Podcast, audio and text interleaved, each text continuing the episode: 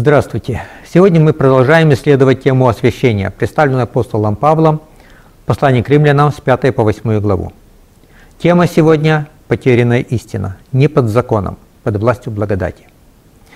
Сегодня мы с вами будем рассматривать самую удивительную главу из этих четырех глав, пятую главу. Самое удивительное, потому что то, о чем здесь говорит Павел, нам может показаться просто нереальным. А на самом деле то, о чем здесь говорит и пишет Павел, является Евангелием, потерянным Евангелием для многих христиан. Эта глава, по признанию многих богословов, является одной из труднейших глав посланий Павла. Трудно понять, о чем говорит Павел. На самом деле здесь нет ничего такого уж сложного, если иметь в виду контекст. Когда мы знаем контекст, тогда мысли Павла становятся понятны. Возможно, еще одна из причин, Павел изъясняет свои мысли довольно кратко – и потому тоже трудно его понять. Хочу также отметить, что пятая глава – это основная глава всей темы освящения. Именно в пятой главе находятся все основные мысли Павла об освящении. Остальные главы, 6, 7 и 8, это уже просто более подробное изъяснение или разъяснение того, о чем Павел говорит в пятой. Мы уже рассматривали с вами, что в освящении есть два пути – путь человеческий и путь Божий. Путь человеческий состоит в том, что человек пытается с помощью Божьей победить в себе свои греховные пороки, привычки, качества характера и таким образом избавиться от них. Путь Божий состоит в том, чтобы устранить власть греха над человеком. Поэтому освящение, понимание апостола Павла – это освобождение от власти греха. Напомню суть, как Павел представляет освобождение от власти греха. По утверждению Павла, проблема человека, почему он грешит, он раб греха. И это ему досталось по наследству. Это идет счет Адама. Человек таким рождается. А потому борьба человека со своими пороками, греховными качествами характера обречена на поражение. Если дерево плохое, плоды всегда будут плохие. Бессмысленно бороться с плодами, нужно менять природу.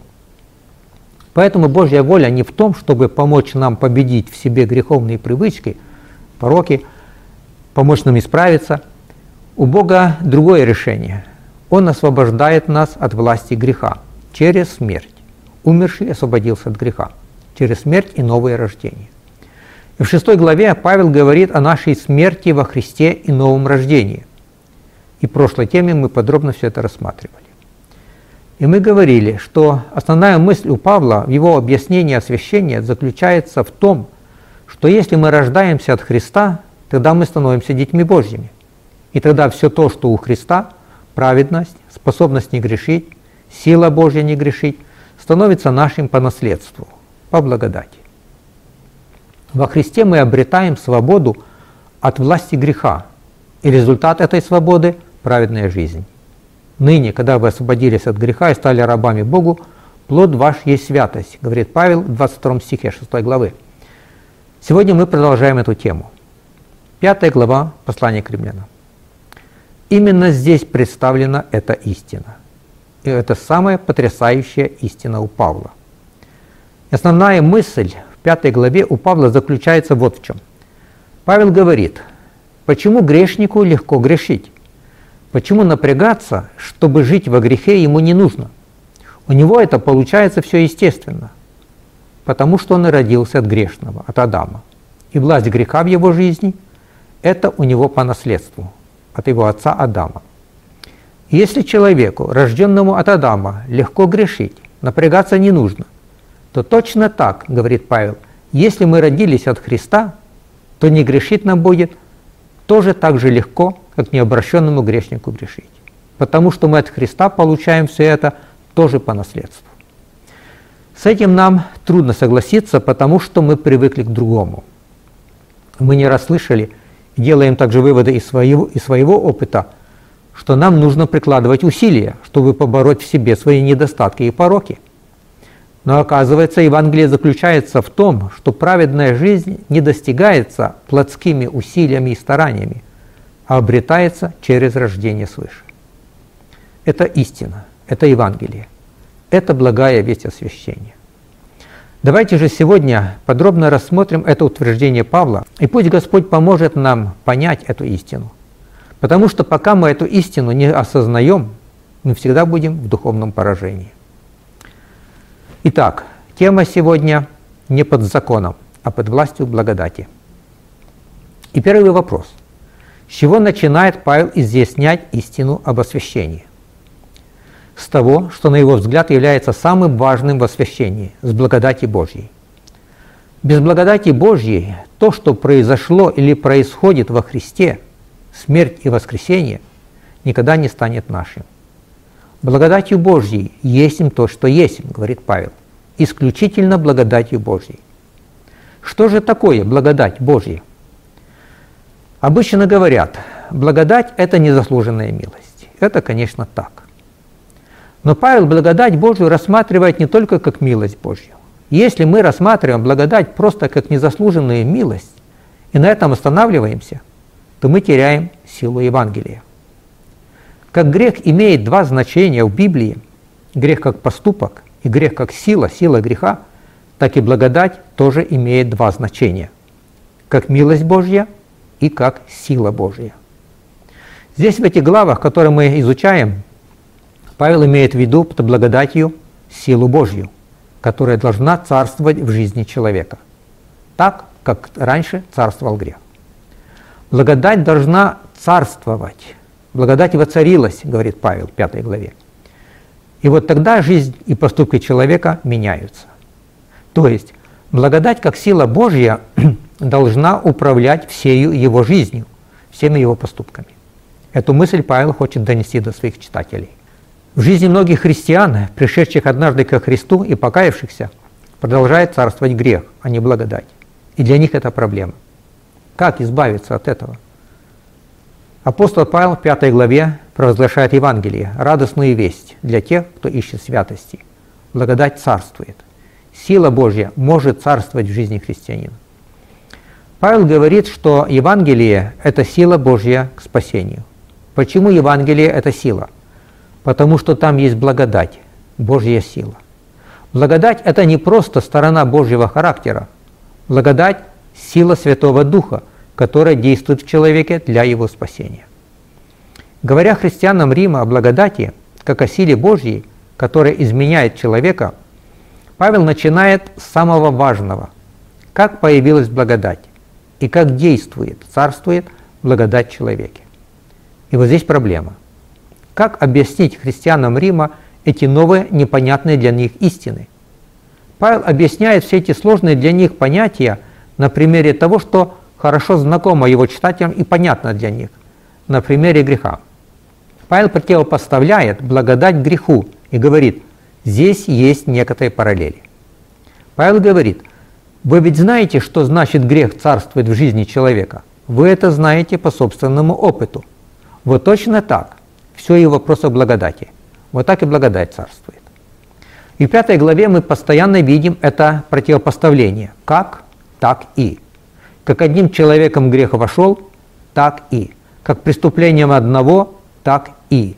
Как, послуша... как непослушанием одного, так и.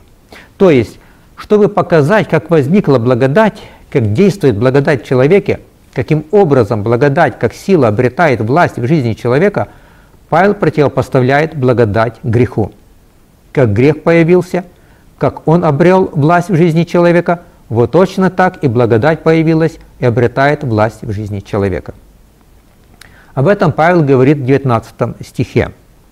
«Ибо как непослушанием одного человека сделались многие грешными, так и послушанием одного сделаются праведными многие». Точно так. Но это вывод из сказанного с 12 по 18 стих. Мы немного забегаем вперед, поэтому давайте вернемся к 12 стиху и будем следить за всем ходом мысли Павла. Итак, как появилась благодать? Ответ в 12 стихе. Точно так, как и грех. А как появился грех? Через одного человека Адама. Он совершил грех, и все его потомки оказались под грехом. Все его потомки рождались грешниками.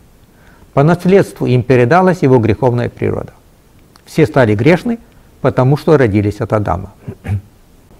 Здесь нужно отметить, это очень важно, что Павел здесь имеет в виду под словом «грешные», «грешный человек».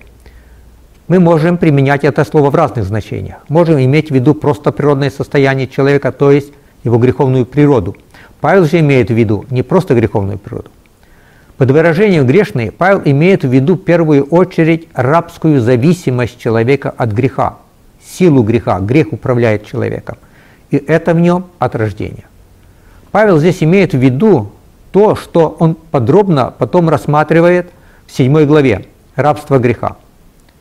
То, что Павел имеет в виду по словам «грешный», именно рабство греха, зависимость человека, грех царствует, а не просто его падшую природу, видно из контекста. Павел говорит обо всем этом исключительно для того, чтобы показать власть и силу благодати в человеке.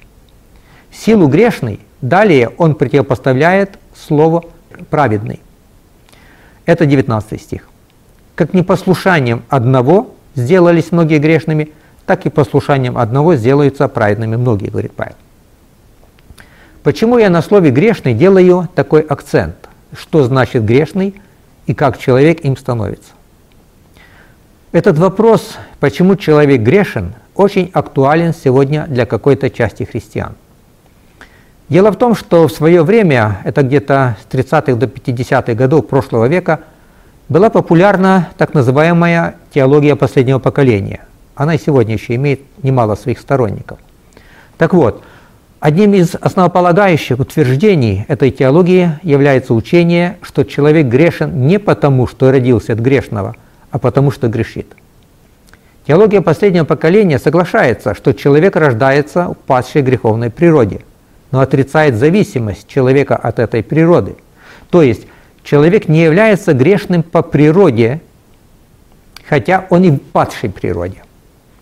Грешным человека, по мнению этого учения, делают его личные грехи. Человек от рождения, или точнее с того момента, как он способен отличать доброго от недоброго, с этого момента он властен делать выбор, согрешить или нет. И если он делает неправильный выбор – пользу греха и согрешает, то только тогда он становится грешным. То есть человек грешен по своим собственным делам. И таким образом человек фактически не является рабом греха, коли он властен в своем выборе. Но в таком случае, если он властен делать самостоятельный выбор и следовать ему, то фактически он имеет в себе силу не согрешать, и эту силу имеет от рождения – Насколько падший человек способен делать такой выбор и следовать этому выбору без Христа – большой вопрос. Павел отвергает эту идею, что человек грешен по своим делам, а не по рождению. Мы отметили эту мысль у Павла в 19 стихе. «Непослушанием одного сделались многие грешными». Но Павел развивает эту мысль еще с 12 стиха. Это невозможно, говорит Павел, быть грешным по своим делам. Почему? Чем он аргументирует? Аргумент у Павла очень прост. И он приводит его исключительно для того, вот это очень важно, чтобы показать, как человек становится праведным. Это, кстати, тоже одна из доктрин теологии последнего поколения. Человек может своими усилиями с помощью Божьей достичь праведности. Павел же, это у него, заметьте, основная мысль в пятой главе, хочет сказать, что праведным никто не может стать благодаря своим поступкам. Никто. И вы замечаете, какой здесь у Павла аргумент? Павел говорит, что как грешным никто не становится по своим делам, а потому что родились от Адама, то точно так и праведным никто не может стать по своим делам, а только лишь родившись от праведника Христа.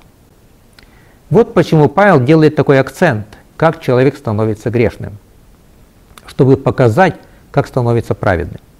Все обретается через рождение.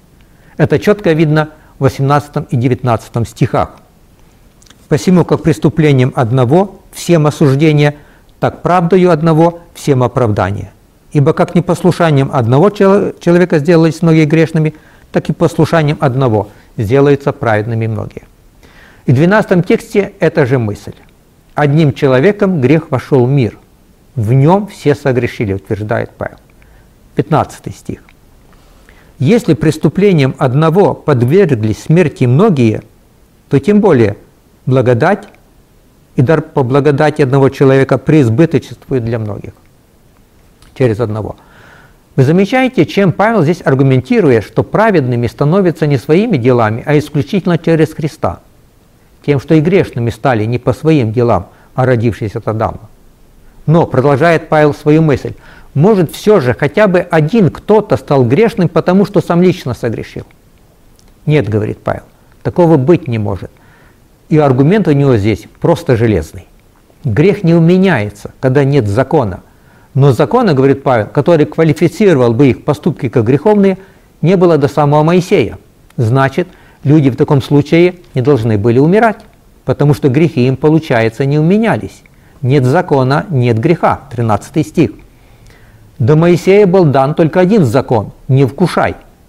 Поэтому, по идее, умирать могли только те, кто, подобно Адаму, говорит Павел, нарушил бы этот закон – Однако умирали все, говорит Павел в 14 стихе.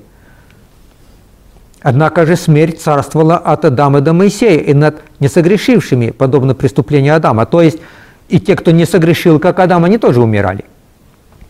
Все умирали. Что он этим хочет сказать? Если люди умирали, то это доказывает, что все люди, которые умирали, таки грешны. Как?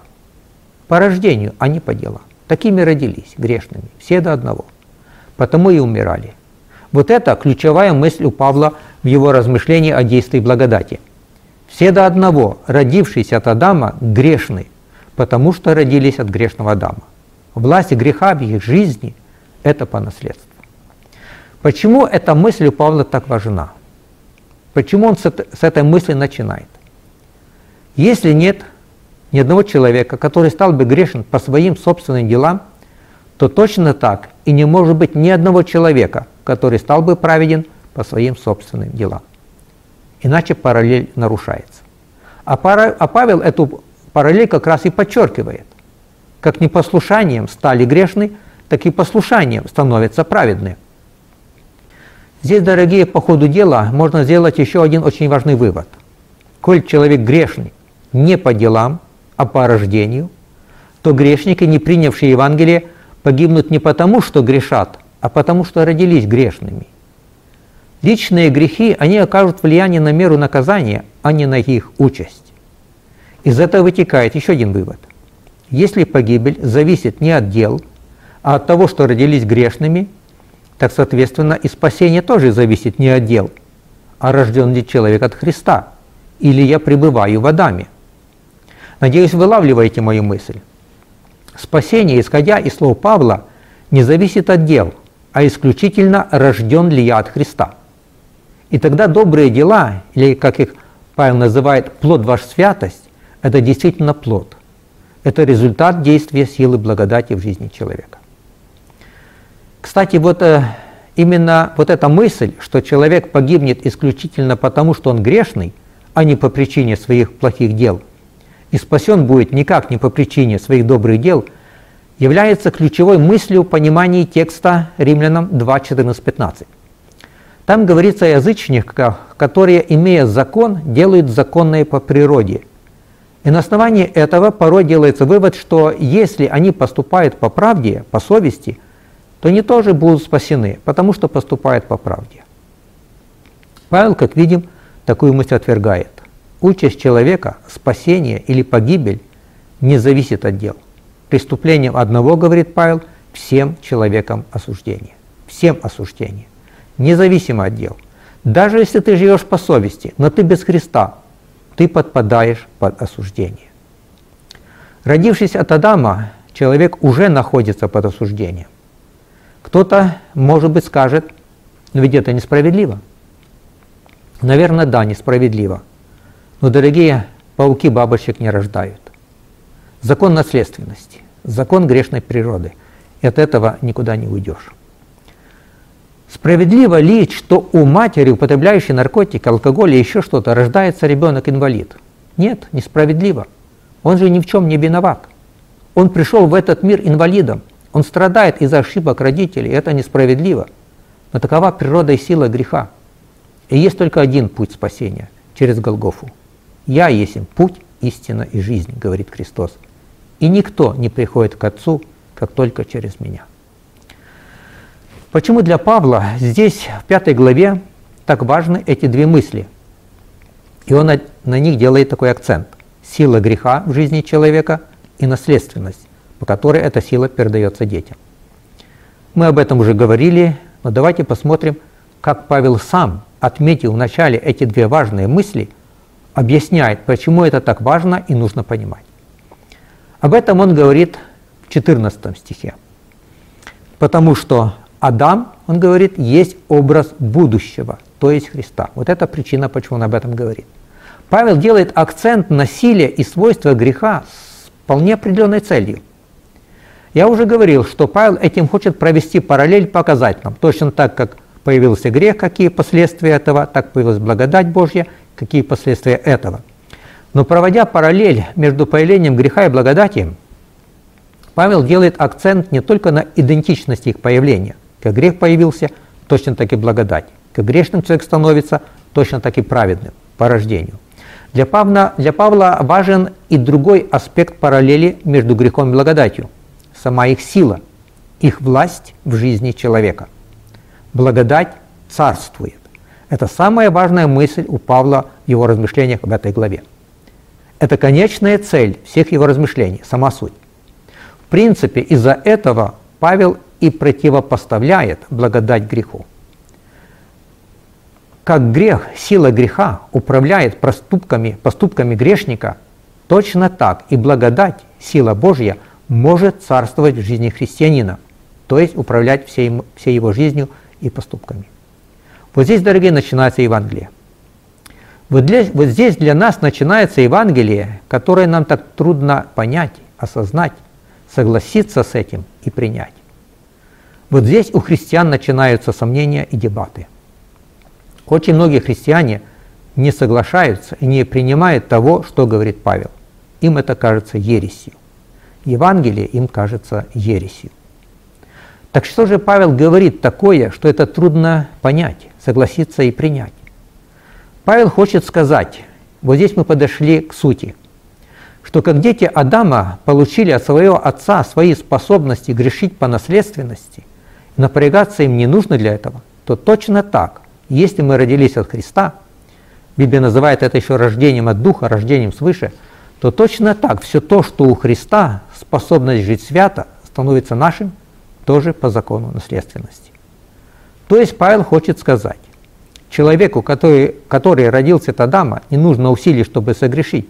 Это происходит в его жизни естественно. Не нужно усилий, чтобы вспылить, не нужно усилий, чтобы обидеться, не нужно усилий, чтобы ненавидеть, чтобы гордиться, завидовать, сквернословить. Грешнику не дается все это тяжелой борьбой. Это происходит естественно. Потому что грех царствует в его жизни. Точно так говорит Павел, точно так и человеку, рожденному от Христа, в жизни которого царствует благодать, сила Божья, не нужно никаких плотских усилий, есть усилия веры, чтобы жить праведно. Это в его жизни происходит тоже естественно.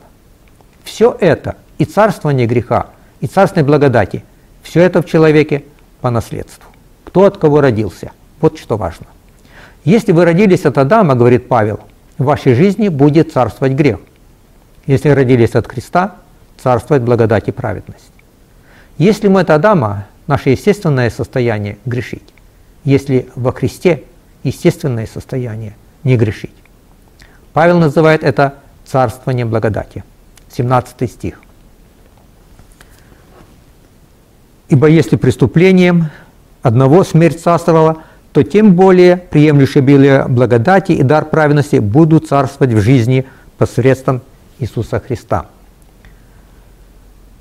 Благодать царствует в христианине. Благодать управляет человеком и его поступками – мыслями. Точно так, как грех управляет грешником и его поступками. Точно так.